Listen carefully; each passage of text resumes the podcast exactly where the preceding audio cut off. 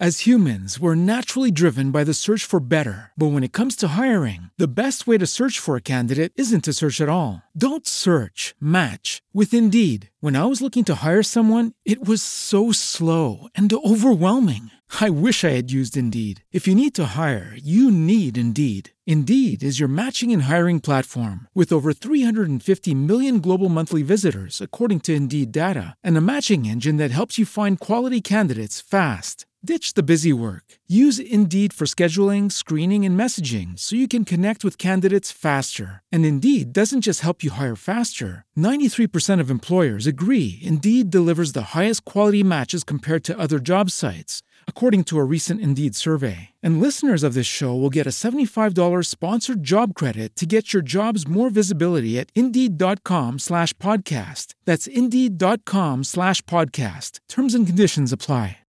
When you drive a vehicle so reliable it's backed by a 10 year, 100,000 mile limited warranty, you stop thinking about what you can't do and start doing what you never thought possible. Visit your local Kia dealer today to see what you're capable of in a vehicle that inspires confidence around every corner. Kia, movement that inspires. Call 800 333 4KIA for details. Always drive safely. Limited inventory available. Warranties include 10 year 100,000 mile powertrain and 5 year 60,000 mile basic. Warranties are limited. See retailer for details. LP Laguna Niguel, Laguna Beach. member supported KXFM. on 104.7. kxfmradio.org. I'm Marianne Williamson. Jack Canfield. Sobonfu Somé. I'm Doreen Virtue. My name is Miguel Ruiz. Hi, I'm Caroline Myss. This is James Van Praagh, and you're listening to Inner Journey with Greg Friedman. Keep doing what you're doing, Greg. Balancing the negative radio broadcast with positive energy. Yeah, baby, here we go. Welcome to Inner Journey with Greg Friedman. You know the gig sex, relationships, dream interpretation. We talk about it all. We don't tell you what to do, and we don't tell you how to do it. And the reason is it's your life, it's your choice, it's your responsibility. And I say this every single week your life, your happiness, your love all take courage. And what we're going to do on this program is introduce you to pathways and possibilities, really no different than going into a restaurant and looking at a menu. Because it's on the menu, don't mean you got to order it. And because you order it, doesn't mean it's got to be your favorite dish. Try it, you'll like it, forget about it, it'll be lovely. And whatever works for you, that's phenomenal. Whatever doesn't, throw that sucker back. Just order another dish. It's not going to be your last meal. The bottom line is be happy and do that by choosing happiness. And we'll be back with more Inner Journey with Greg Friedman right after this.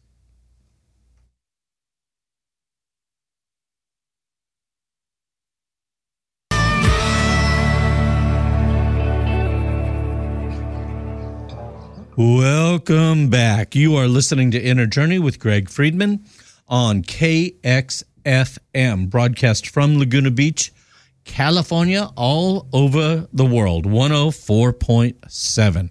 If you want to find us on social media, it's Inner Journey with Greg Friedman. How do you come up with that? And the website is gregfriedman.com. All right, y'all. You know, so many, so many things to talk about. We have Miguel Rivera coming in later, just a an elder that I have a huge amount of respect for. And we have Mary McPherson back with us again, our astrologer. So hang out and you're going to hear some of that. Right now, you know, there's something that's been bouncing around my noodle and I wanted to share with you. Life is about 10% how you make it. 10%. That's it. About 10% how you make it. And it's 90% how you take it. This world, all of it, is more about how we perceive, how we interpret, how we create our own reality instead of the goings on. The goings on are going to be a moment here and a moment there. It's our choice. It's our responsibility, like I say incessantly, to either decide to interpret our lives as happy or as miserable, as grateful or as an ingrate. It is entirely up to us. We're going to work our tushes off. And then I'm I hear the voices. I always and then I'll get feedback tomorrow. What about if this horrific event happened and this horrific event? Well, it happened. I'm not going to deny that. That falls into that 10%. Now, here's the thing. If we can teach ourselves how to process in a different way, if we can teach ourselves to recognize that that was a moment, but it doesn't define me. What defines me is this moment. And how am I breathing into it? And am I giving up this moment as a, am I surrendering this moment for something that happened? I heard uh, saying a while ago said, are you really having a bad day? Or did you have a couple of bad events or a couple of bad minutes that you're allowing to color your entire day? Choose most of all, choose to be present. Choose the day, the day's divinity. And every moment, every second, every breath is up to us. Are we going to be happy? Are we going to be sad? Are we going to be miserable? Or are we going to be ecstatic and grateful? Are we going to accept ourselves and everybody else in this moment for who they are as they are. Don't know. I'm still trying to figure it out myself. And we'll be back with Mary McPherson and more Inner Journey right after this.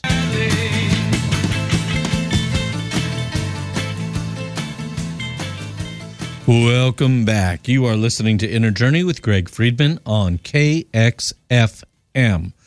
You know, during break, I started telling Mary McPherson, our astrologer, a story that connected to what I was talking about earlier. That when I was I, earlier, I was talking about life is actually ten percent what you make it, and ninety percent how you take it, how you interpret it. And after I told the story, Mary said, "Tell that." I went, "I just did," and she said, "No," with that look like, "No, dopey." tell it on air. And I went, Mm-hmm. okay. So there is a old parable about a donkey that fell into a pit. And the farmer didn't know what the heck to do. He had no way of getting this donkey out. He tried everything. He brought neighbors over. Nobody could figure out anything. And finally, the farmer resigned himself to just bury the donkey where he was and he started throwing shovel load and shovel load of dirt on top of this donkey. And everybody was shocked because instead of succumbing to it being buried under it, the donkey used every little bit of dirt piled on him as a step to climb higher and higher and higher until he was finally able to climb out of the pit. And I bring that up because that is so much of where we are right now. We can employ all of this stuff that's being piled on us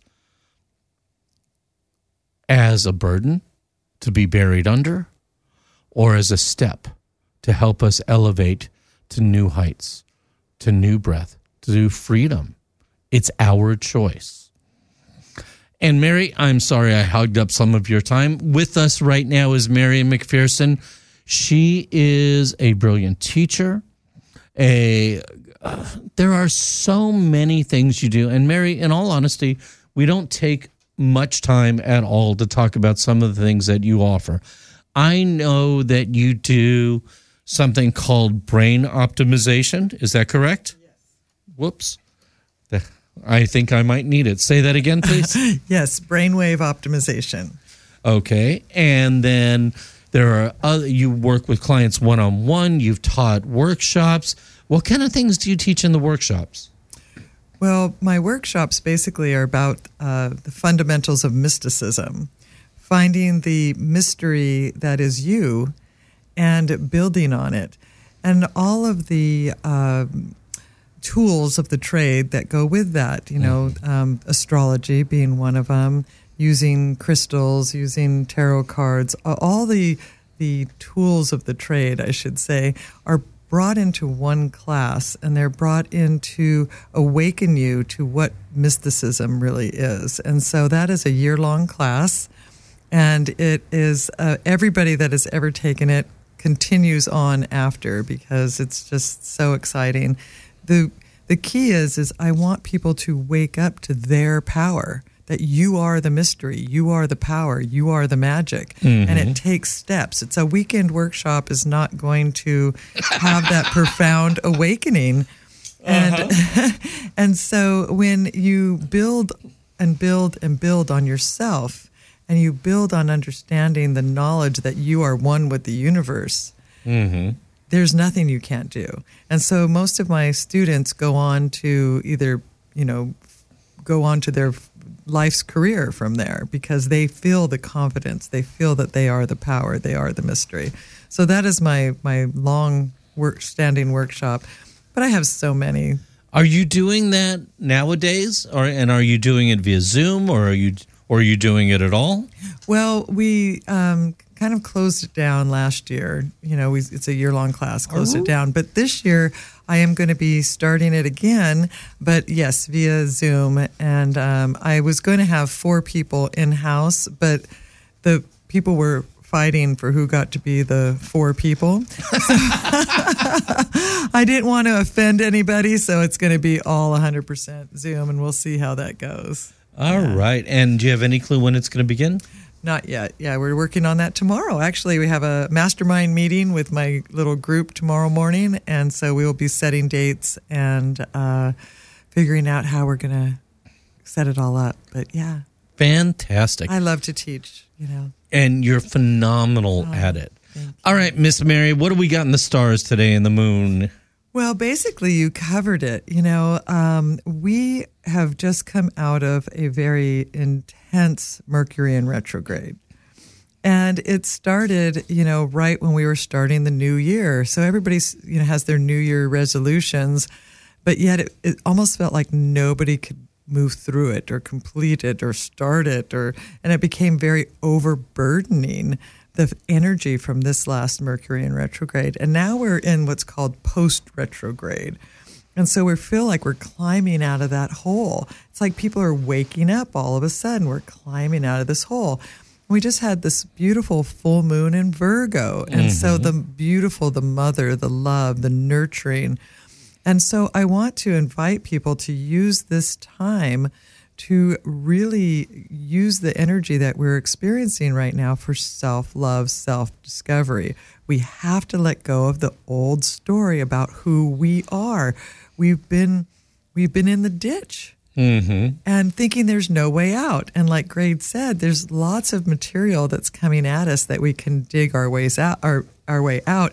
And most of it is in the stars right now. So this is really beautiful we are in what's called post retrograde. So this Mercury in retrograde has like a it's like a tail end of a comet that you can still see mm-hmm. even though it's gone out of sight, the tail end of the comet is still visible.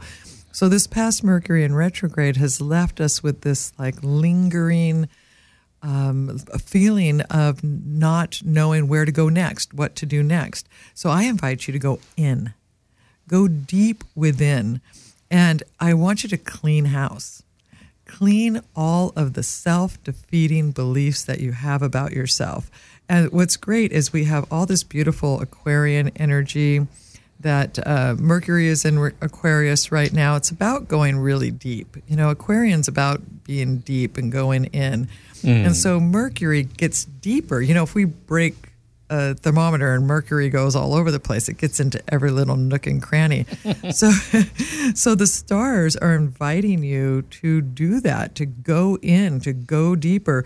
The sun is in our beautiful Pisces, and so is Venus, the mother. We are in Pisces right now. We have entered the Christ consciousness. Ooh. Dig it. Nice. So, why don't we try to wake up that light within us, that Christ consciousness within us, to see the way out of the ditch? We can't do it by looking up to the sky and seeing the sun because all we're going to see is the high walls mm-hmm. and it's going to be self defeating. I gained too much weight during COVID. I drank too much during COVID. I didn't do this during COVID. I didn't do that during COVID. And so we're burying ourselves. We're digging the ditch deeper and deeper and deeper. Mm-hmm. The stars are aligned right now to wake you up. And so to be in alignment with that now is the the best time. I would say wake up tomorrow morning and just just put on your happy face and I'm sorry, I don't have one of yeah, yeah, yeah, and know that people are shoveling dirt on you. You know, there's relationships. Everybody's kind of, you know, we we were talking with with the kids not having social connections and all, you know, having social anxiety in brainwave optimization. A lot of what I'm dealing with that I never dealt with before is social anxiety in teens. And it's rampant because they don't know how to communicate with each other. Well, you see a bunch of teens, and this is going to make me sound like an old fogey, but whatever. It's you see a bunch of teens out at like the yogurt shop down the street. You get 10 of them, and they're not talking to each other verbally, they're talking to each other in front of one another via text. Yes, we see a lot of that. It's just it's like right here we need the the text and the other forms of communication are lovely enhancements. However, they are not substitutes. We need contact. More, now more than ever that the universe or governments or whatever it is that you feel it is that is separating us whatever the cause is, we are being separated. It is vital that we remember now more than ever to connect. Hundred percent. Anything else you care to share? Yeah, you know, it's it's time to clean up that old res- unresolved relationship with yourself. And uh, you know, it's we we tend to want to talk to people around us, but if we're alone in this COVID time, which I'm hoping and praying that it's going to end soon because it looks like things are going to be opening up in a few months in the stars. So let's hope that COVID opens up too. Um, that you go in and you look at the unresolved things you have within yourself and start journaling and saying, okay, I'm not just going to clean my house. I'm going to clean my mind. I'm going to clean my overwhelm. I'm going to clean my past out and get rid of it once and for all. You know, birth yourself into 2021 and leave 2020 behind. And if people want to get a hold of you, Mary at awokenlife.com. Mary at awokenlife.com. Mary, you are always a pleasure and a treasure. Thank you very much for sharing. I love being here. And we'll be back with more Inner Journey and our guest, Miguel Rivera, right after this. Right now, we are here with Miguel Rivera. You know, Miguel, in his own words, said that he knew from a very young age that his purpose was to help people, was to help people heal. And I'll tell you this I have had the honor and privilege of spending time with him, sitting at his feet and listening to him tell stories, doing ceremony with him.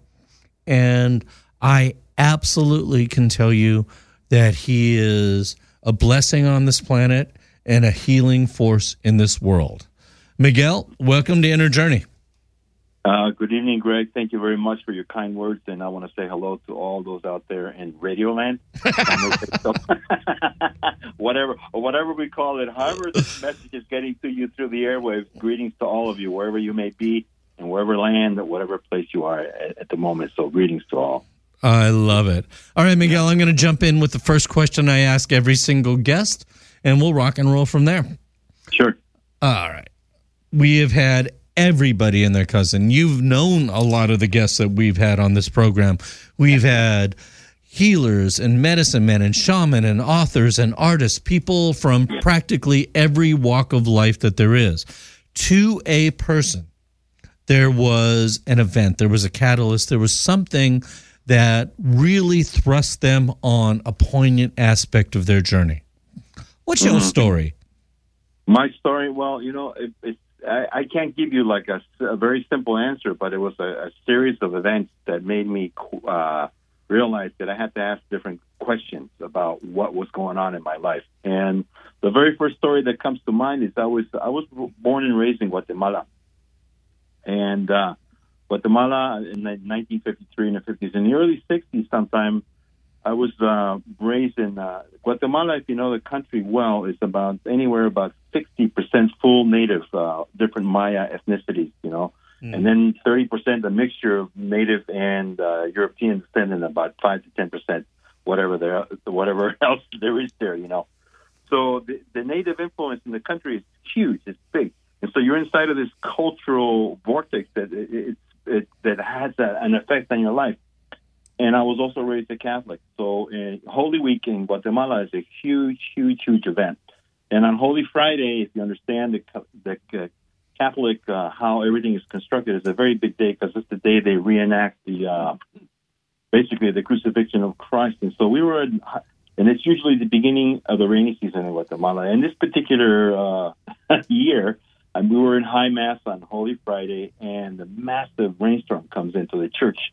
You know, and so the only the all the all the electricity goes out, Mm-hmm. and basically the only thing you see are you know a few candles on the altar. I was somewhere towards the back of the church, but the church had a bunch of domes or cupolas, as we say in Spanish, right? That had a bunch of tiny windows, and so the the only light in the church was the lights from the candles, right, way at the at the where the altar was, and also whatever light would come in from the light the flashes of lightning. Mm-hmm. So the lightning was so intense that it would come in in different directions, right, and at different paces. And between the smoke of the incense rising, it would become very, it's like being, it was very hypnotizing. It was incredibly trance inducing. And at some point in time, I went into a, an altered reality. How old? realized- How old are you at this point? I was about seven or eight years old, somewhere in there, you know. And so I realized I, I went into a trance because it's very hypnotic when you see lightning flashes come in, how they stagger, you know. And in lightning, if you pay attention to thunder, right, and lightning, they have different hues. Sometimes they're purple, sometimes they're red, orange, green, yellowish, and, and, and so the light would have this very, very subtle, delicate hues in it as it would come in through different directions. Sometimes you get two or three coming in from different directions at once, and it was like trans hypnotic. And I realized that whatever is in, whatever goes on in the world, it's not only what's happening in the church, but what's out there, the mystery is a much much larger experience. So that was one of my first indications that whatever construct humans have and how they have defined the universe, that's not the only way to look at the universe or the way the way the world is around us. And that was one of the one of the ways in. You know, I spent a lot of time in nature when I was a kid. I would spend hours and hours and hours listening to water over rocks, uh, uh, bird, choruses of birds in the morning at dawn. You know, countless amounts I can say. So that's my first introduction to the to the to the world around us. You know, it's through sound and through light, and that kind of an experience. Absolutely. my- Go ahead. Yeah. So my my father was a surgeon. My mother was a nurse. My uncle was a surgeon. So um, basically, my house was a hospital. The back end of the house was like a small six or ten bed hospital with an operating room and a nursery for babies, and the front end was a clinic.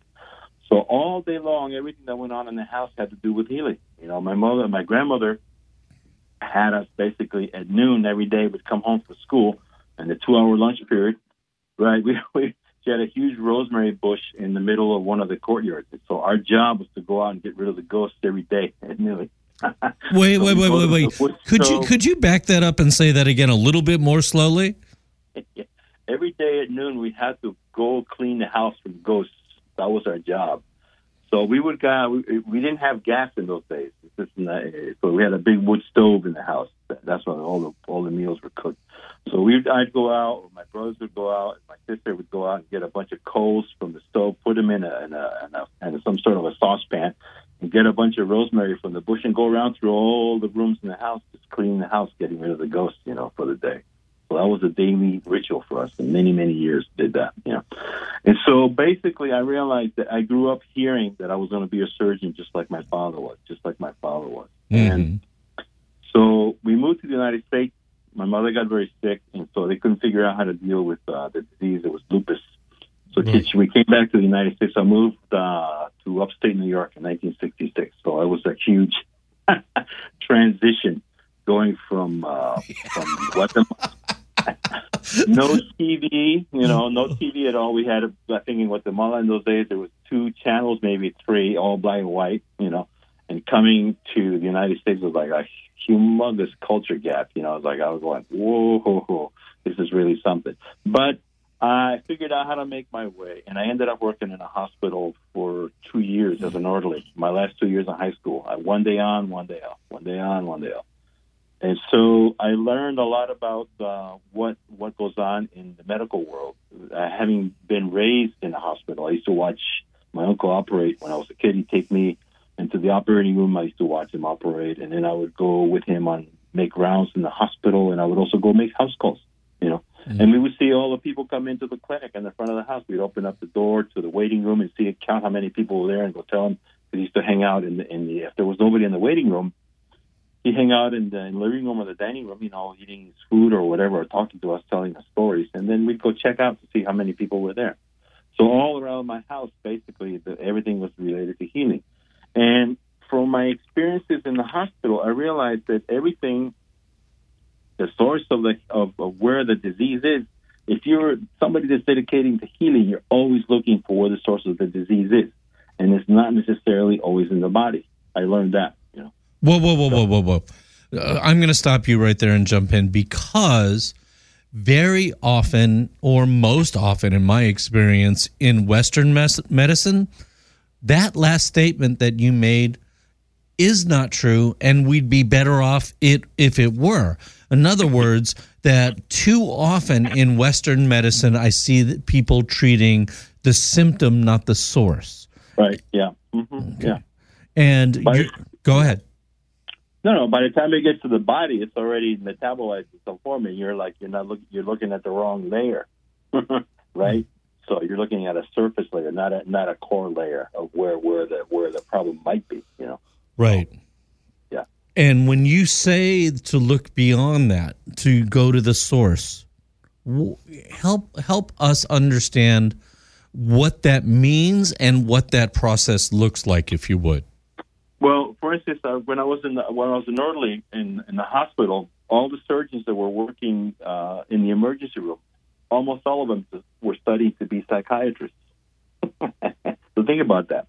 You know, so, so and the, it, to me, the obvious uh, deduction there would be that if you're a healer, if you're seriously interested in healing, you're always looking for where the root of the disease was, right? And to many of these, they they realized that it was not necessarily in the body; it was somewhere else, you know. And so they were studying to be psychiatrists to take it to the next level.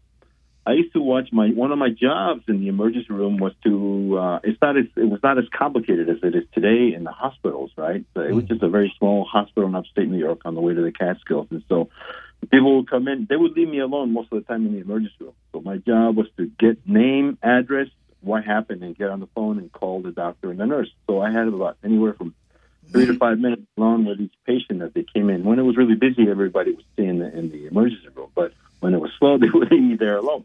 So a lot of times, I was the first person that the, that patients would see when they walked into the hospital. This is nineteen.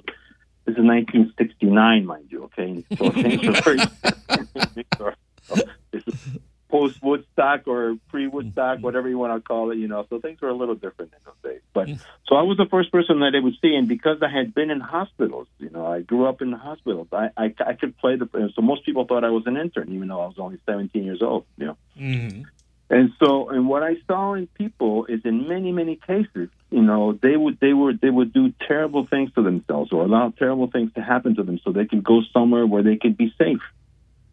I don't know how to describe it, but it was it's something that I could see.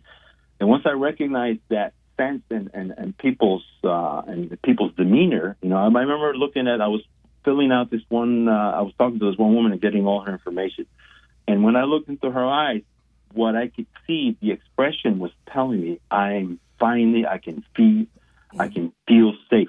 Is what she was saying, you know. So I go, oh, this is really interesting. And once I recognized that, I could see that a lot of people, their lives are very turbulent at home.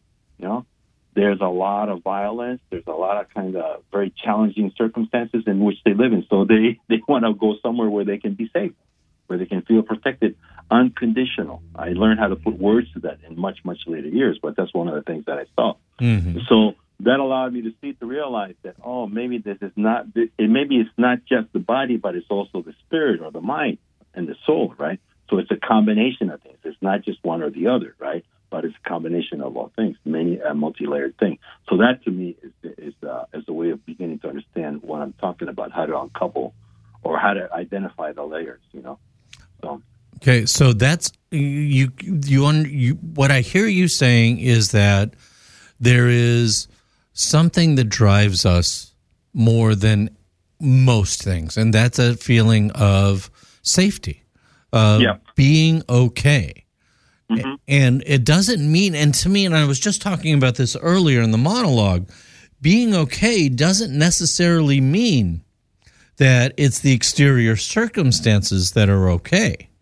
It, mm-hmm. it's be- because I, I said earlier, I began by saying life is about 10% what you make it and 90% how you take it. And what I hear you saying is very similarly, it's you're coming in, you have people coming in from all over feeling unsafe, a basic human need.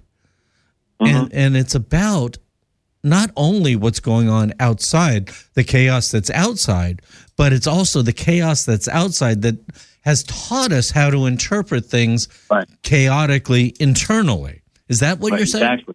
It, there, there, there, there's a mirroring in there, in the outside and the inside. And so, to me, the the question is how to really go inside and and how to find out what exactly is going on inside. You know, because a mm-hmm. lot of a lot, a lot of a lot of times the, the level of uncomfortableness that people have is on the at a core level, at the core of your being. You know, to use those words. So, Right. yeah. And then how how do you get there with them? You recognize that at a very early age. Okay, what they're looking for, what she's looking for, what all of us really ultimately are looking for is a place that's a haven and Right. wi- within ourselves. hmm And yeah. that's what I mean that's part of why I call this show Inner Journey. Because ultimately it's all about that journey to get to ourselves where we have everything that we need. We are everything we we need because we're both the drop in the ocean and the ocean. hmm yeah. So, so how do you, or how have you then, once you recognized, okay, they need that, how do you help them, whoever them is in this particular case, walk to their own safety? Well, part of it, it it's a very complicated uh, question because it's different for everybody, but there's a lot of variables in there that have to be taken into account. And so you have to uh, slowly, uh, to use this word, is uh, dismantle, right? Or deconstruct, but carefully, like pry apart the different layers of the individual. So you have to recognize patterns of behavior that have been in place since the conception of the individual, right? Mm-hmm.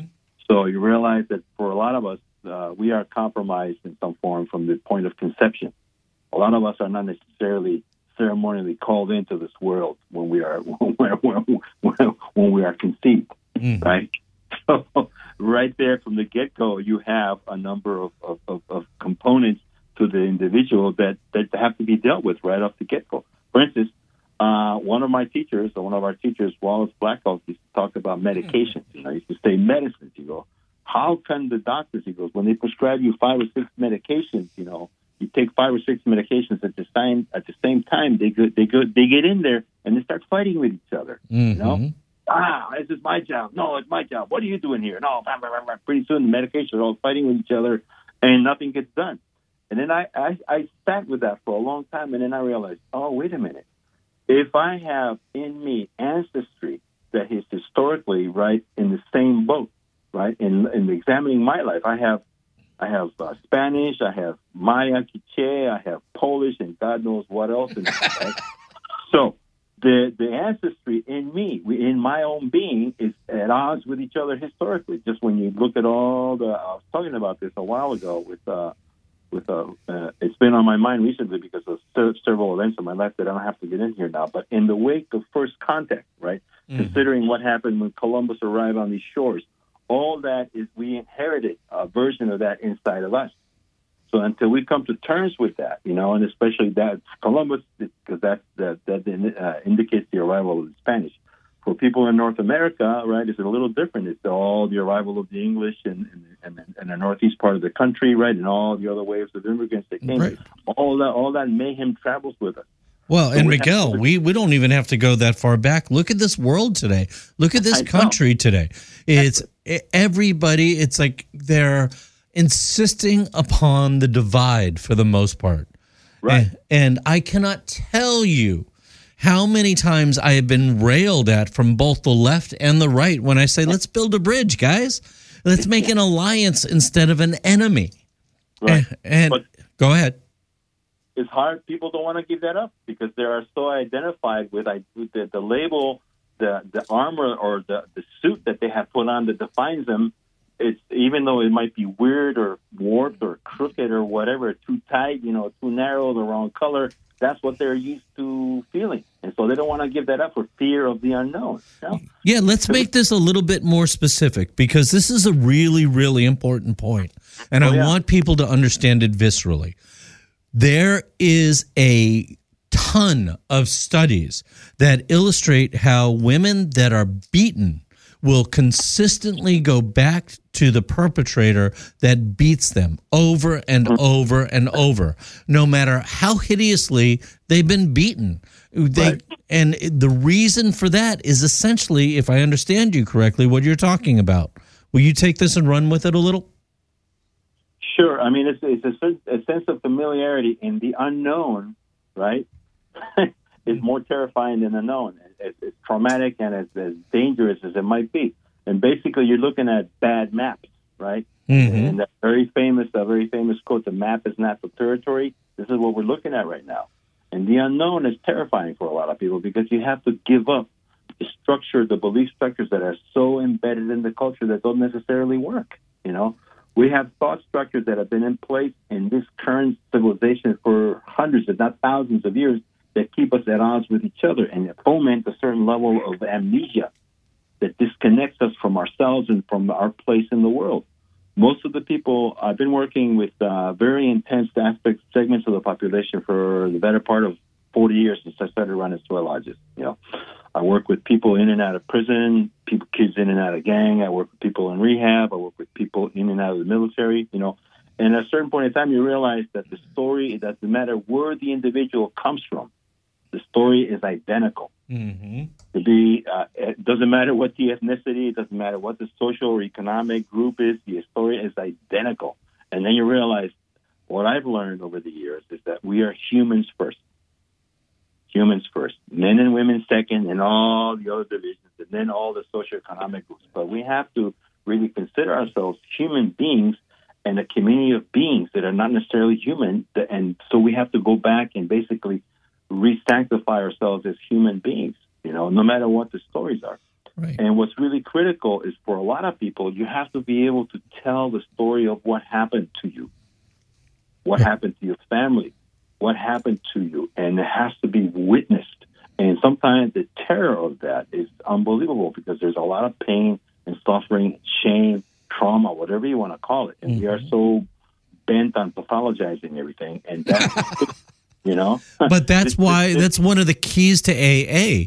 It works because they set up an environment where there's no shame in saying, "Hey, I'm going to get up here and tell you all the crazy, insane, you know, sometimes degrading things that I've done." Right. And they say, "Thank you for sharing." Right. And that's a huge gift. It is because you can't change the fact that events happen to you.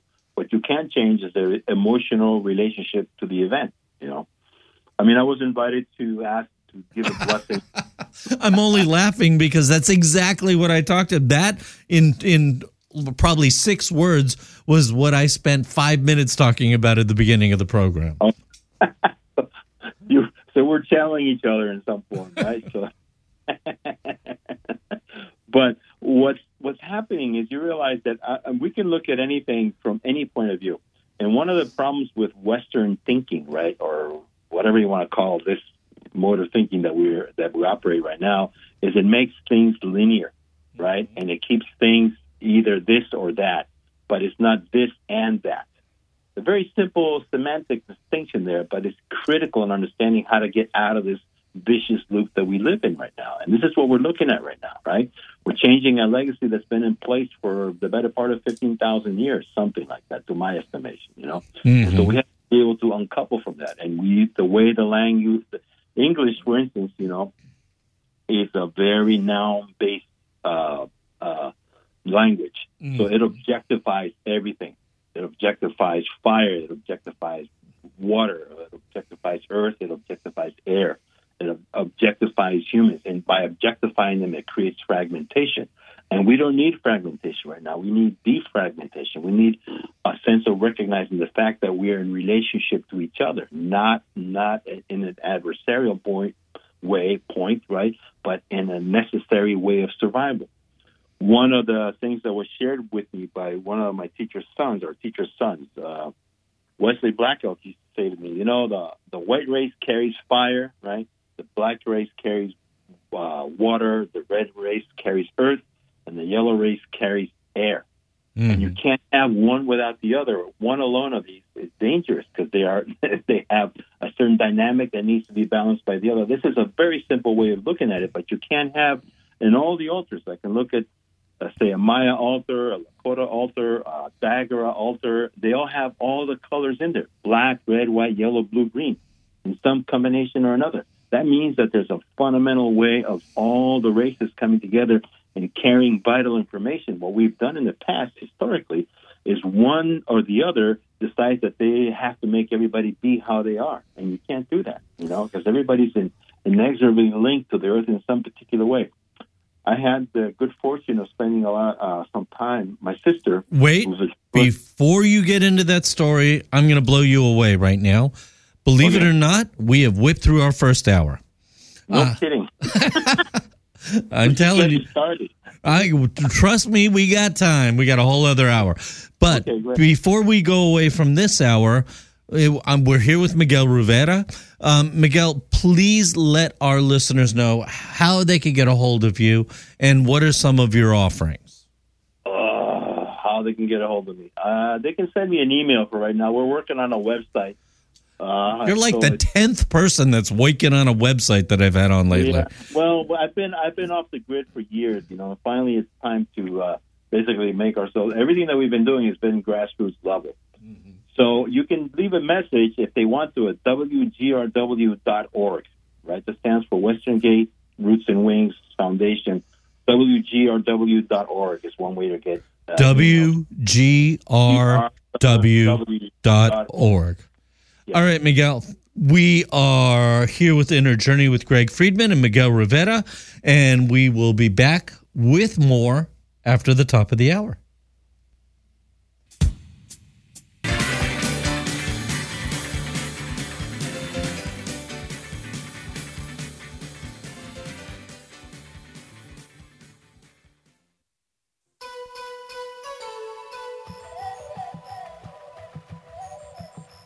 Hi, I'm Bruce Lipton, and you are listening to Inner Journey.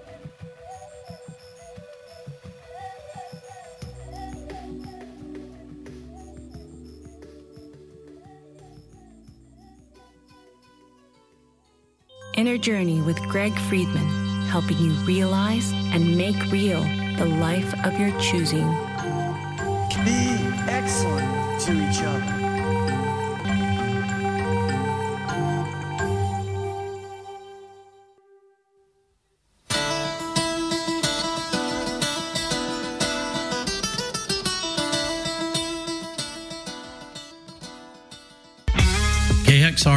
LP. Laguna Niguel, Laguna Beach. Member supported. KXFM on 104.7. KXFMradio.org. My name is Greg Friedman. I am a modern version of those that have existed in every culture. I am a guide. For years, I have taken people all over the world to work with indigenous elders in exotic locations, only to show you that you are just help you realize it. It can be terrifying to look at our fears, and sometimes even more so to look at our strengths. I take you out into the wild, into the unknown, for an inner journey.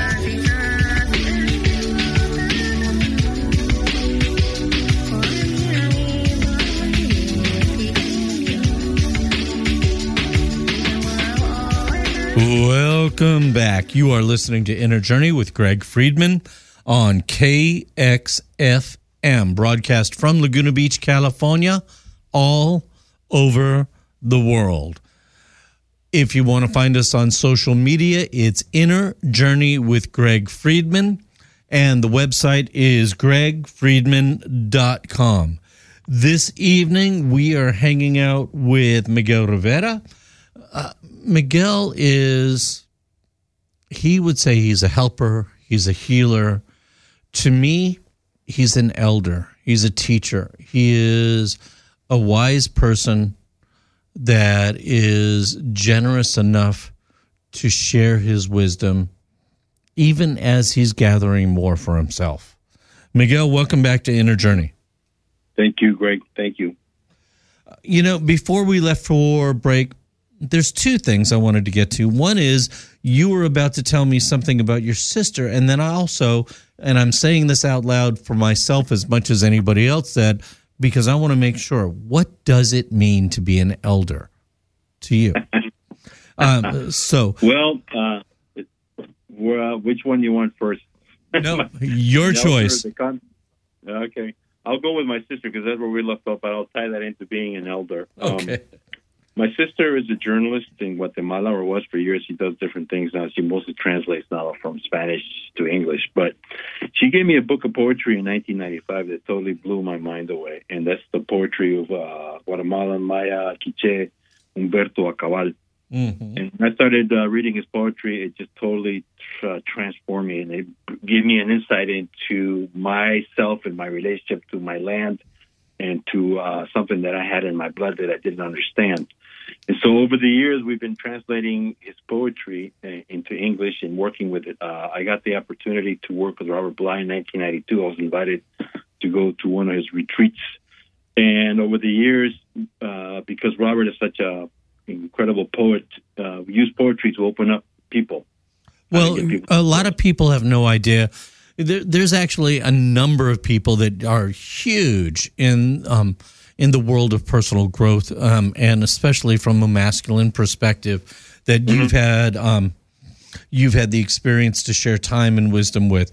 You've had Robert Bly, James Hillman, uh, Malidoma Somé, uh, so Yeah. many others. And trust me, I'm going to get in trouble for mentioning Malidoma Somé because um, I have a lot of people that um, Sobonfu Somé was near and dear to their their spirit, Oh, yeah. their soul, their heart, and she has been a guest on my show. Uh, was a guest on my show a few times, and I was honored to be able to spend time with her. Um, let's start with Robert Bly. Who is Robert, Robert- Bly? Robert was well. Most people know him as a mad poet that started the men's movement, but Robert really, what he was trying to do is try trying to get us to be better human beings. That's what he was really doing, and he was using uh, whatever he could at the time to get people. He wanted people to be awake, you know, just to be alive and to be awake and to be re- and to be connected to the world that we live in. It's about as simple as I can put it. And he used arts to do that, the art of poetry, and he invited anybody else uh, to come along and participate. Robert was an avid learner, and he was learning. Uh, he's still learning today. To today, he's not working much these days, unfortunately. But he's he's one of those persons that will never ever stop learning. You know. But one of the gifts that we had from working with Robert is I started reading the poetry of Humberto at the men's retreat that we were doing in Minnesota. And so we published a book of poetry in, in 2000, 1999, 2000. So we brought Humberto to the United States. And I wanted to share one of the poems because it's important about how to get to where we need to go. And uh, I'll, I'll read it in Spanish first, and then I'll read it in English. And then uh, there's two complementary uh, poems about roots. So the first one is this, Las Raíces. Las raíces nos mandan a contar por medio de las flores cómo la tierra es por dentro. Y las flores se marchitan y se mueren porque acá la vida es muy difícil. In English, the roots. Tell us through the flowers what the earth is like on the inside. Roots tell us through the flowers what the earth is like on the inside. And there are flowers, they wither and they die because out here life is crap. Difficult crap might be a slightly different interpretation. Go ahead. Right. Well, you, people, some people will say feces. That's a, that's an usable word in this format, right? So Okay. That's, Got it. in Spanish, I, I try try to keep it clean. Okay. So the other one is also related to roots, but I'll say it to you in this way. You know, I'll, I'll read it. Hace tiempo, hace mucho tiempo que te amo, como las raíces que con toda la fuerza de la tierra aman hasta reventar en flor.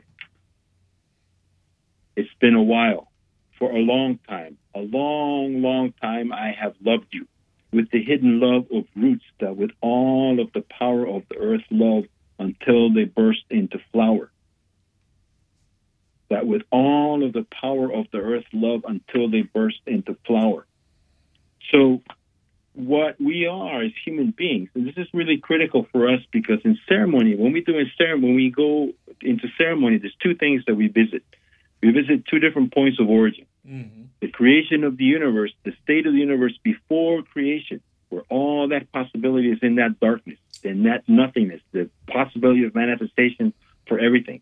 Imagine a world with a universe with no stars, no galaxies, no flowers, no cappuccinos, right? No butterflies, no flowers, right? No lattes, no nothing but the uh-huh. potential for that being there, right? And it also in ceremony you recreate the conception of the individual, two different points of origin, the beginning of the universe, of the universe, and the beginning of you. And what I like to say, in case something happened that made us forget how holy those things, those two things are, and that those things are accessible all the time to us. All we have to do is remember. And this is the value of praying. The value of meditation is it connects us. If it's unconditional ceremony, right? Unconditional ways, it, they can take us back to those points in time, right? Or those points of origin to re to recalibrate ourselves to them. This is the value of the ceremonies that we practice because we go all the way back and it's current. It makes us current. So what's important for us is to realize that as individuals, we have our own direct connection to source, to spirit. So we are a root and we can let the earth tell us what it is because we can flower like the roots does. And we love the earth with so much love that we burst into flower. So those, that's the value of those two poems. And the value of the ceremonies that we practice is that they connect us. And for us, for me in particular, what's important is that we all have that ability. And if we all show up with our own connection to spirit, our own connection to source, right? And represent from that point of view, we can all accept each other for who we are and what we are and how to be in communion and community with each other. And this is where we have to get to. There is no us and them. It's all us. This is what we have to do. And this is a very difficult thing to do. When we see, it's like when you come together, it's like going to a family reunion. You know, a lot of strange people wearing strange clothes, eating strange food, speaking strange languages, but they're actually really cool people if you actually get to know them. And this is what we have to do is go back to that place. Know? So, as an elder, right, my job now, I'm a wrinkled up old gray hair. And I was saying this, I was with a group of kids. I take my son surfing every Sunday morning, pretty much, since the last since last summer. And we have a mentoring group here in LA, and one of their activities is to go surfing. But my job, and I've been using this phrase for years. I want, I, I when I marry people, I do weddings. I was saying, I started saying this uh, at some wedding about 20 years ago. I was telling the people to remember the wedding. I said, I want you to be wrinkled up old gray hairs remembering this day. And then I realized I'm a wrinkled up old gray hair now. And when I was a young kid, there was no wrinkled up old gray hair talking to me the way I'm, I'm able to talk to these kids. And so mm. my job is to let them know that I was a young one too at once, and I was on fire, but I had nobody reflecting that back to me when I was 20 years old. It, it happened in, in, in its own. It wasn't official, It wasn't seeing me for who I was. It wasn't blessing me for who I was. But our job as elders now is to bless the youth and validate who they are and to love them unconditional. So hmm. that's the, the sense of how, what the elder is in the culture, and that's missing, you know. What unfortunately for a lot of us, you know, there's a way in which we're not made to transition from one stage of development to the other. So a lot of us are still stuck at a four-year-old uh, age, right? We're acting our shoe size instead of our age. Many of us. I'm not going to name. I'm not going to name any names, but the lack of elders and adults in the culture is obvious. It's so obvious. So our jobs, one of our tasks, is to make elders and to make uh, adults. You know, I had a rash. People call me up for counseling all the time. And about 15, 20 years ago, I had for about six months. I got a call every other week, and I must have had about 20 different people calling me for the same thing. And the thing was this: they had never been blessed or validated by a teacher and or parent at somewhere between the ages of 12 and 16 years old. And it was phenomenal to me. It was incredible. You know, I have uh, a friend of mine is a uh, he's a therapist and he specializes in uh, in working with people that are being released from prison. One of the things that we have to deal with with with the high level, a high number of people incarcerated right now is that the recidivism rate is huge. Oh yeah. So what are we what are we doing with to prevent people from going back into prison? And one of the things that he was I had a conversation with him two days two days ago. Mm-hmm. And he said, and I said to him, if you could imagine a world without prison, what would that? What what what were one of the things that would help? And he said, better home life, better parenting. And I was thinking, that's amazing because uh, in 1995 we did a retreat, right? Mm-hmm. And we had 50 kids that were all in gangs from the Bay Area, all the cities in the Bay Area, Chicago, LA, and New Orleans. And I made it a point to go talk to all the kids. And all the kids, the parents, they were somewhere between 16 and 21, say, okay. And all of them had a very interesting life stories. But the one thing that they all had in common, they had never had a reasonable conversation with a man over 25 ever in their lives. And so most of the, and so I was stunned by that. And, and I was saying to myself, could it be this easy? It's simple, but not easy, right? So that means that there's no viable relationship to the father.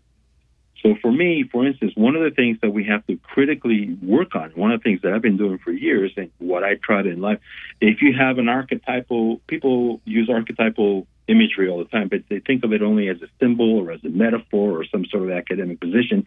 But their archety- archetypal energies are real.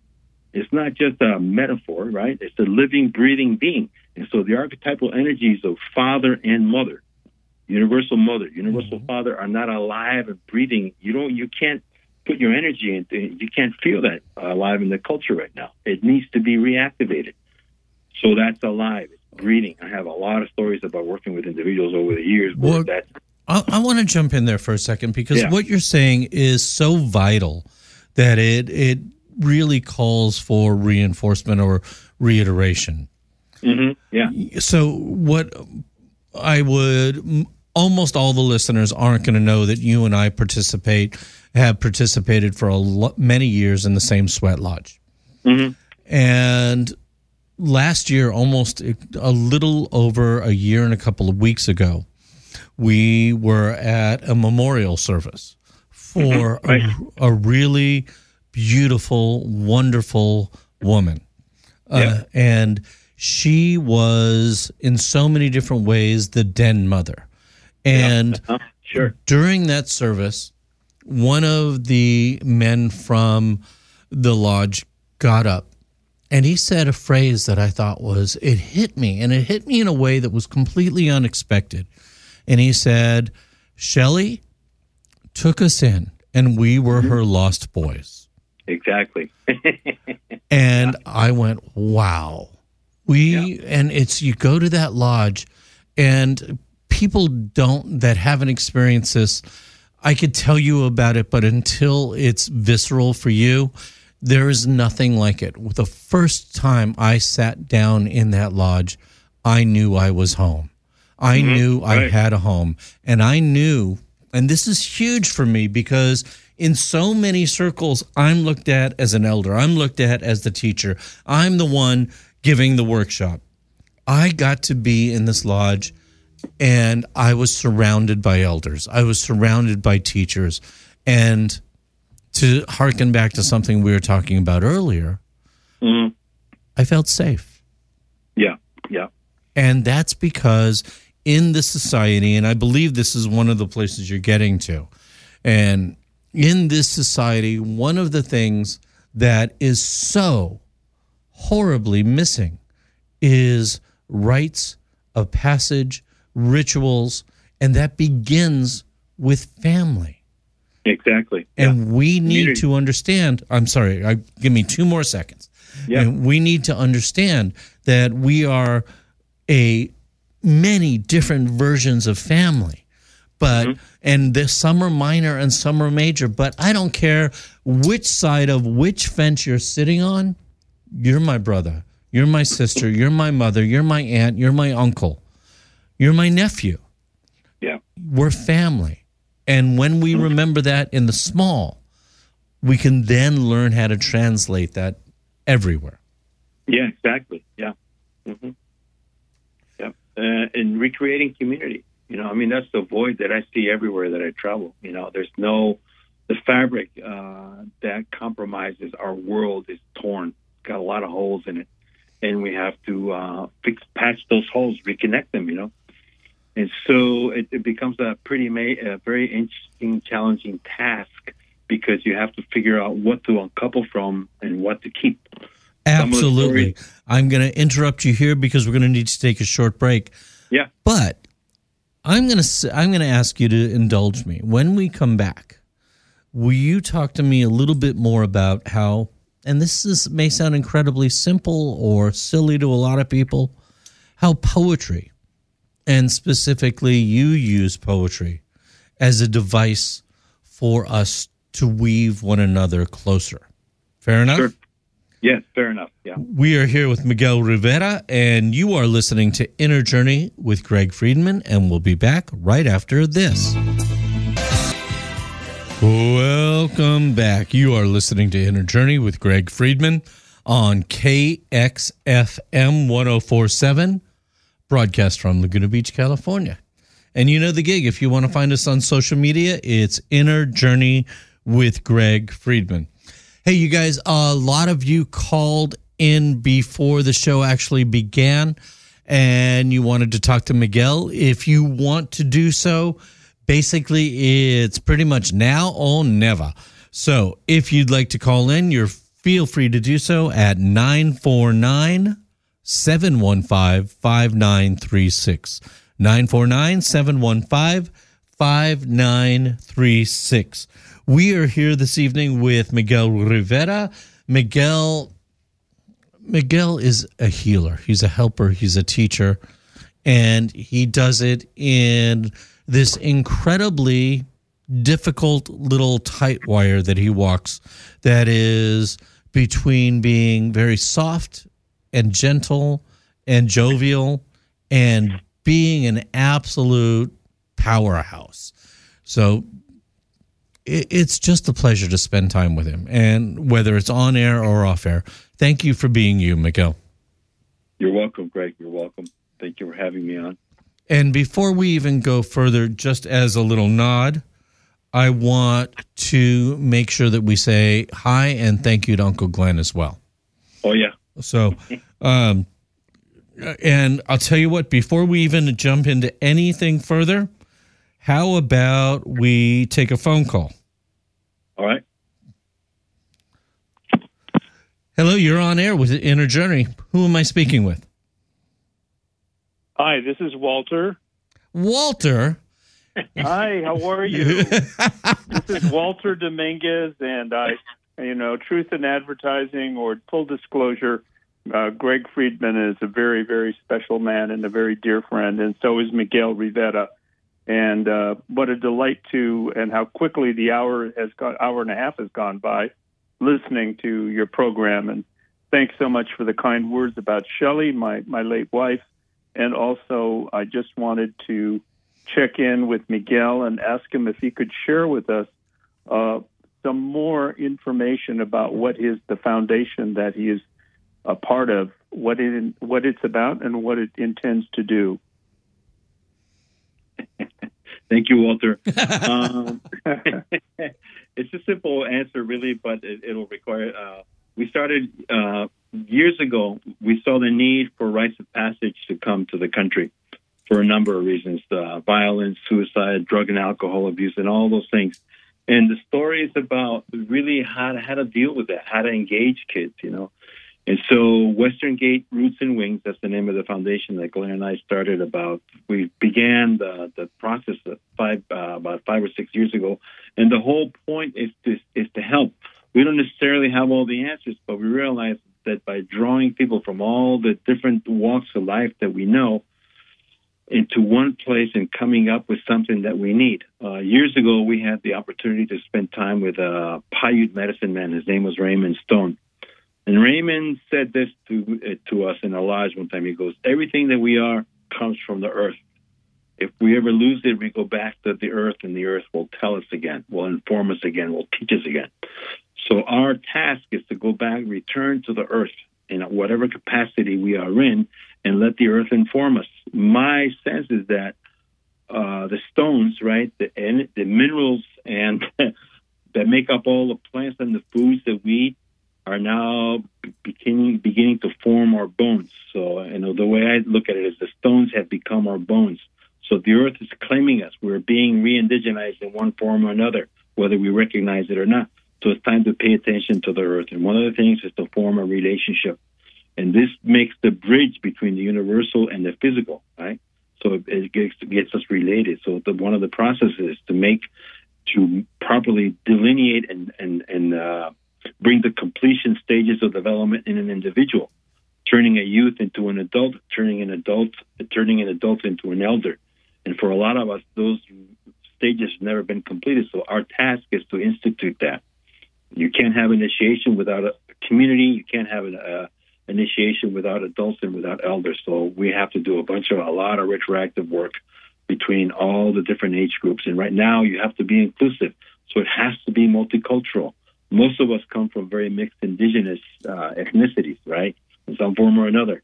And so we have to reclaim those roots, like I was saying earlier through the poems, and, and create it all. So it's going to take several generations, many generations, to put this into place. But the dream, the vision, the statement has to be put out there to realize what we what we need to manifest as as human beings in a large community of beings. So, in a nutshell, that's what it's about.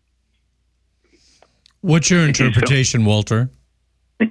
Uh, I just, uh, I, all I know is that having gone through ceremonies with Miguel and with other men, and yourself included, um, it uh, the reconnecting, the, as Miguel was saying, connecting everything up inside.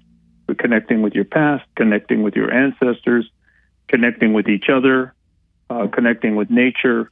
The connecting of things up uh, is a deeply transformative experience and moves you into a new place. And uh, uh, so, for me, uh, all these years of participating with other men in Sweat Lodge and in Sundance and other ceremonies uh, gave me the opportunity to uh, make those connections on multiple levels and in multiple ways. And so for me, that was it was a long period of initiation, uh, but I do believe that uh, even a weekend can be transformative, uh, or a week of working together with with others in a setting where the intention is to support your uh, connecting up with spirits, with each other, with the earth uh, can be incredibly healing and uh, move you forward in, in, amazing ways.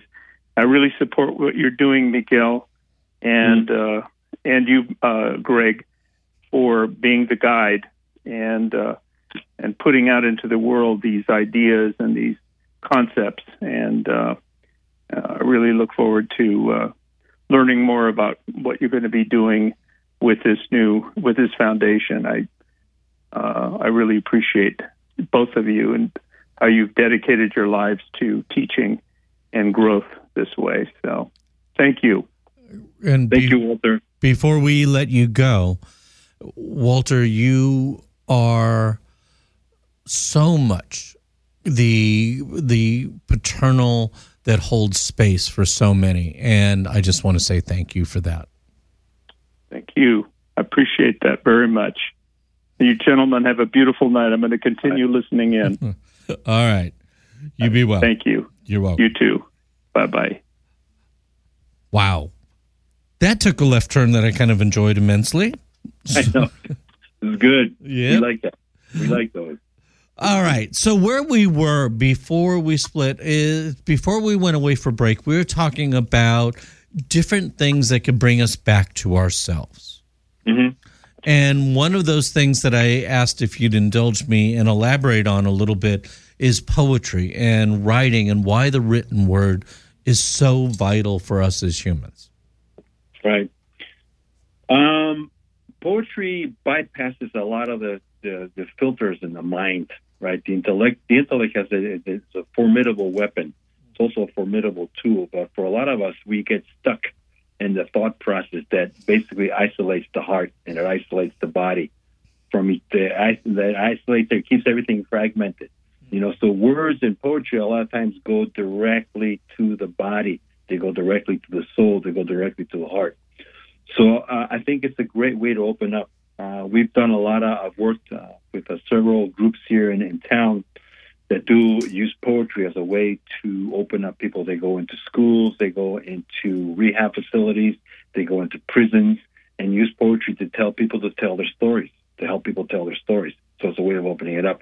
And Robert was instrumental. Robert Bly was instrumental in this. You know, I spent a lot of time with him when he was getting down on my case learning how to read poetry properly and not just mangle it. You know, but I so I, I owe a lot of gratitude to him. But this is I wanted to read something by William Stafford. It's kind of like one of the classical poems that we use to illustrate why it's so beautiful to open up. Right? It's this, it's called a ritual to read to each other. Mm-hmm. If you don't know the kind of person I am, and I don't know the kind of person you are, a pattern that others made may prevail in the world, and following the wrong got home, we may miss our star. For there is many a small betrayal in the mind, a shrug that lets the fragile sequence break, sending with shouts the horrible errors of childhood, storming out to play through the broken dike. This is critical here. Sending out with shouts the horrible errors of childhood, storming out to play through the broken dike. And as elephants parade holding each other elephant's tail, holding each elephant's tail, but if one wanders, the circus won't find the park. I call it cruel and maybe the root of all cruelty to know what occurs but not recognize the fact. And so I appeal to a voice, to something shadowy, a remote, important region in all who talk. Though we could fool each other, we should consider lest the parade of our mutual life get lost in the dark. For it is important that awake people be awake, or a breaking line may discourage them back to sleep. Signals we give to each other, yes, no, or maybe, should be clear. The darkness around us is deep. so that always, to me, is a, is a great way of looking at things and going, hmm, we have to really consider what we say to each other right, under the circumstances, and realizing that we are incredibly fragile beings. And we have an incredible story to tell. A lot of the times it's difficult because of how intense it is and how we feel unsafe because of the circumstances that we've been through, you know? Mm-hmm. So um, to go from there to tell the story, when I was working with Humberto Ak'abal, you know, he would say to me, the horrors of the Civil War, 40 plus years of violence in Guatemala was unbelievable. And he was able to transform that cruelty, all that bloodshed, through beautiful words that, that you go, you transcend all that, and you don't want to keep repeating that, mm-hmm. right? And you want to move on, but you don't want to move on perfunctorily because you don't want to deny the truth of the experience, but you want to incorporate it into who you are, into what you are, and be able to bring in relationship we were one of our teachers was a Creek, Muskogee Creek medicine man. His name was Marcellus Williamson. Uh, Bearheart people used to know him, and he said he used to say he used to talk about the Trail of Tears, talk about trauma embedded in the culture. You know, when you read about the the Trail of Tears. This is unbelievable, the genocide. And he said, Don't you think it's tough for me to hang out with you people? Just like that. Because of what, I, what we've been through. But I, I have to, I must, because I have to be able to move on to the next step. And this is where we come to. And we were Sundancing about five or six years before the anniversary of Columbus. In, in, 19, in 1987, 88, 89, we were all Sundancing. Right? Walter was part of the crew. And Wallace, uh, the, the intercessor, was said to us, the intercessor of the Sundance said, Your people, meaning our descendants, couldn't do this with us when they first came over 500 years ago. On their behalf, you're doing it now. That went into me like a huge lightning bolt, and it stayed with me for all this time. And I realized the rituals, rituals of reciprocal rituals are necessary to bring peace to the ancestors that are at war with each other. So our task is to recreate the coming together of the cultures the way it ought to have happened. Learning songs, learning customs, learning dances, learning cooking, learning the foods, creating community. So one of the things that we have to be able to get how to change all this polarity that we have now with each other is to create relationships, create compatibility between opposite sides, you know? It's like imagine if the earth didn't turn, right? One side would be completely frozen, one side would be completely charred. But this is so we live in a situation like that. So, but look at the world how it turn, how it spins. The sun is always rising, the sun is always setting. It's always midnight somewhere. It's always noon somewhere. At the same time, it's always winter somewhere. It's always summer somewhere, right? And it's all happening at sixty-five thousand miles an hour. Right? okay, I'm going to jump in here because Yeah. I'm going to ask you something that may be difficult. Okay. All right. So we need to learn the other. I agree with that entirely because once the we learn the other, they're no longer the other. Exactly. Yeah. And uh, so today in our society, in this country, in the United States, we're international, our audience, but everybody knows that we're broadcast from the United States. In the United States right now, there is more divisiveness than I've seen, certainly in my lifetime. Yeah. Yeah. And we look at people, and I'm I'm not going to pluralize this. I'm going to make it singular. I look at people that are what I consider to be blindly following somebody like Trump uh, to Mhm. the point of creating golden idols of him.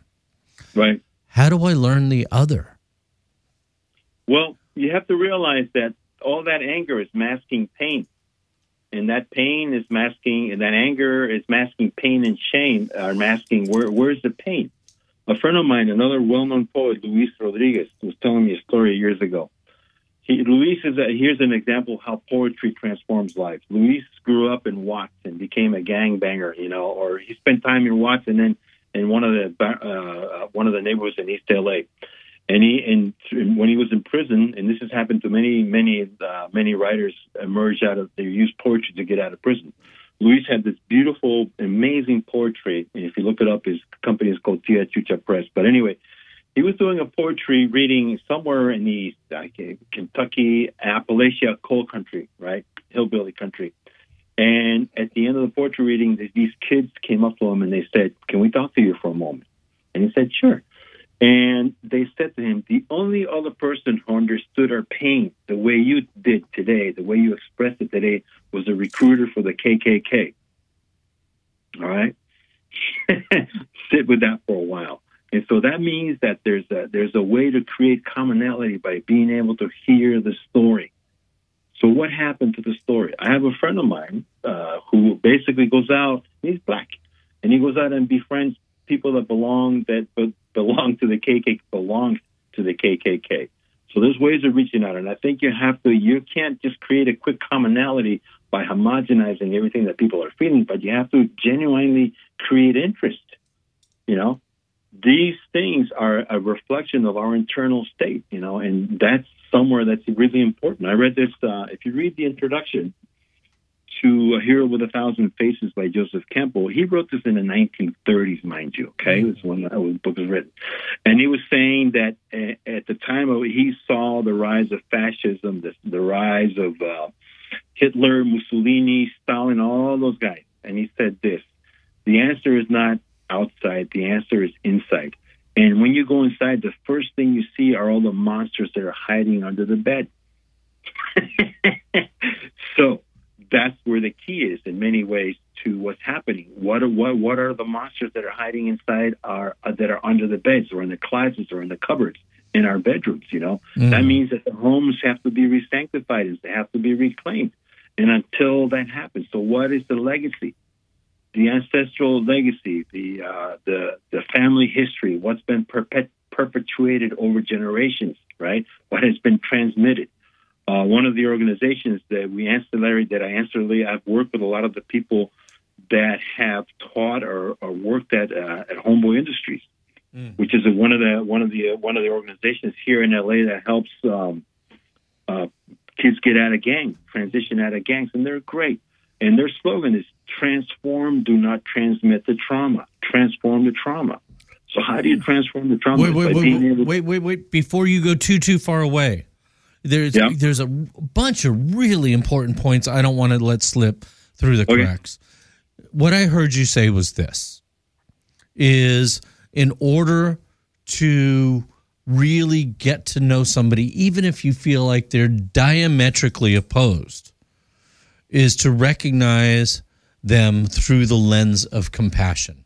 Have an understanding that we, all of us, no matter which side of the aisle, which side of any kind of argument, debate, agreeing or disagreement, mm-hmm. there is that ultimately we're all driven by the same basic forces.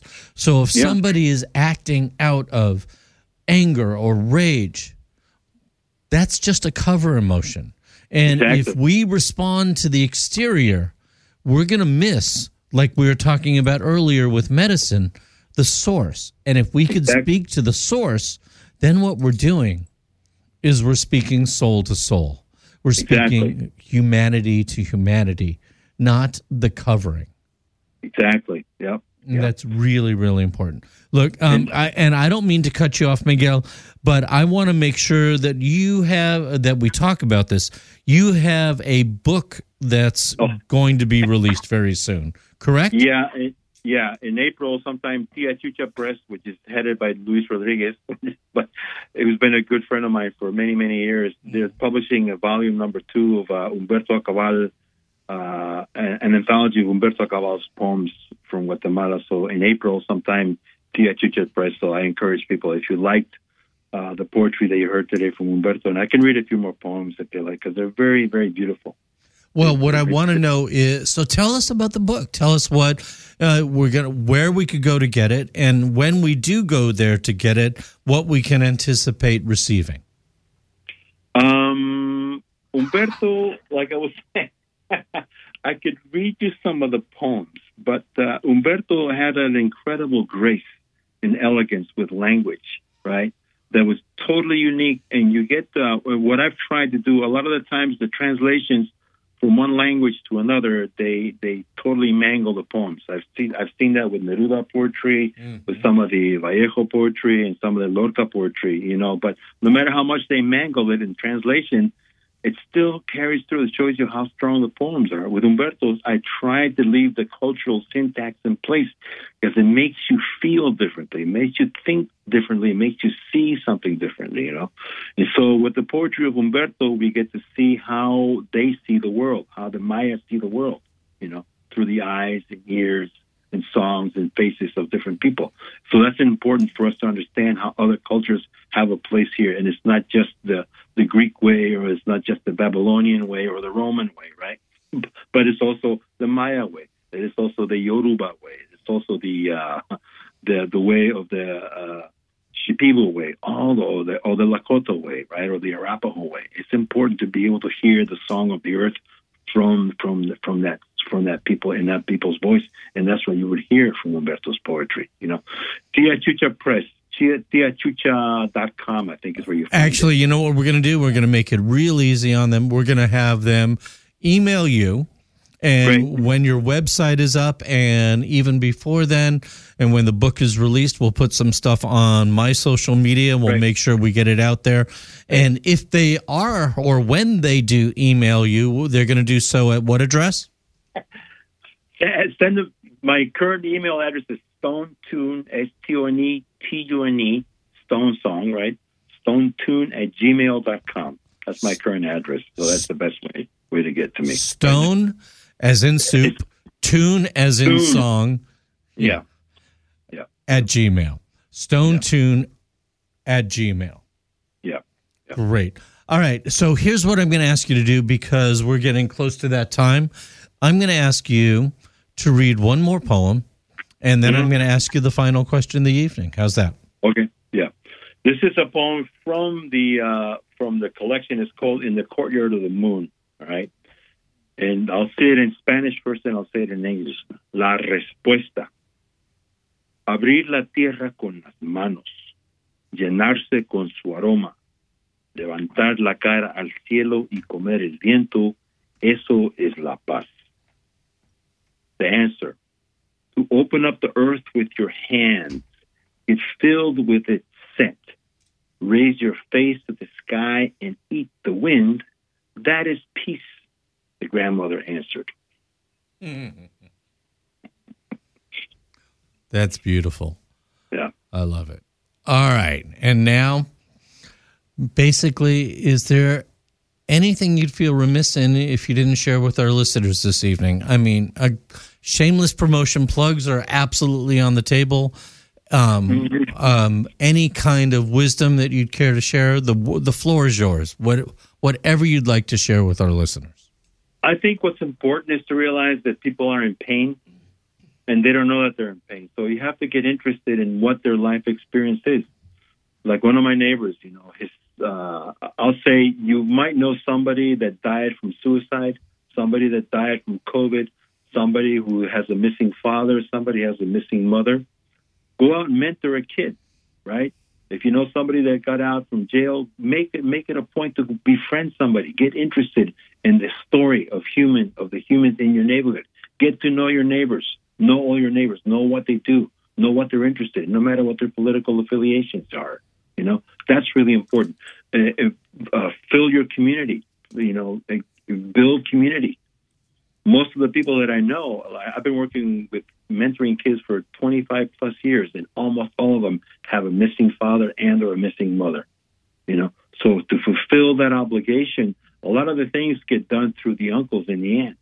So we have to bring back that relationship of extended family as teachers, because the, the single family unit is not viable in these times. So I would say explore that uh, a possibility in your community. You know, that's really important. I would say get interested in your neighbors, get to know your neighbors.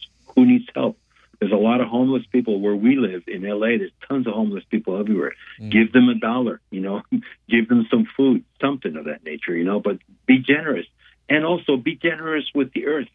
I think gratitude is critical. And gratitude is not just for once a year on a Thursday in November. It should be done every day, every day, many times a day. Practice eloquence, practice beauty, and gift the earth. Give to the earth, reciprocate with the earth. We take, we take, we take, but we never give back to the earth. Even in death, we don't give back to the earth.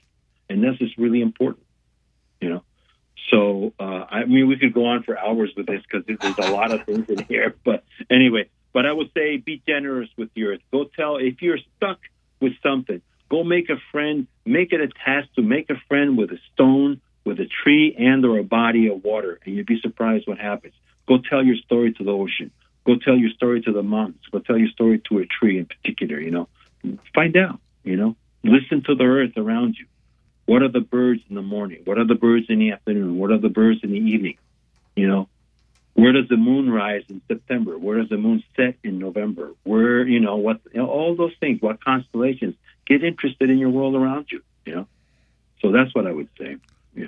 Beautiful. And your email address one more time, please. Stone, S T O N E, tune, T U N E, at gmail.com. And, and just personally, professionally, for on behalf of our listeners, but specifically from me to you, thank you. You you made me feel at home again, and I am incredibly grateful for that. No, you're welcome, Greg. Thank you very much, and I want to thank all those of you that stayed for the hour and a half and were able to. Hopefully, I didn't get you too confused. Right? All right, Miguel. Muchas All right. gracias, señor. Thank you, Greg. All right. Thank good you. night, everybody, or good morning. And you know, I say this every single week. If you have more questions and you would prefer to ask them privately, feel free to do so. You can email me at innerjourneygregfriedman at gmail.com. And tons of people, Randy and so many others that work really, really hard behind the scenes to make sure that we get to put this show out for you and you. I'm incredibly grateful for you because this show does not exist without you, the listening audience. Thank you. You've been listening to Inner Journey with Greg Friedman. Good night. Hi, this is Gregg Braden, and you're listening to Inner Hey. Journey with Greg Friedman. You're a rock star, dude.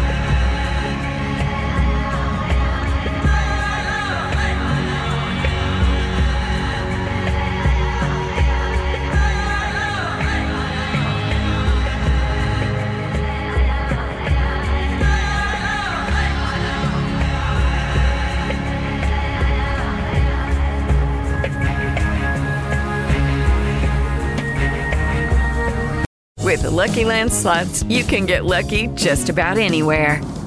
This is your captain speaking. Uh, we've got clear runway and the weather's fine, but we're just going to circle up here a while and uh, get lucky.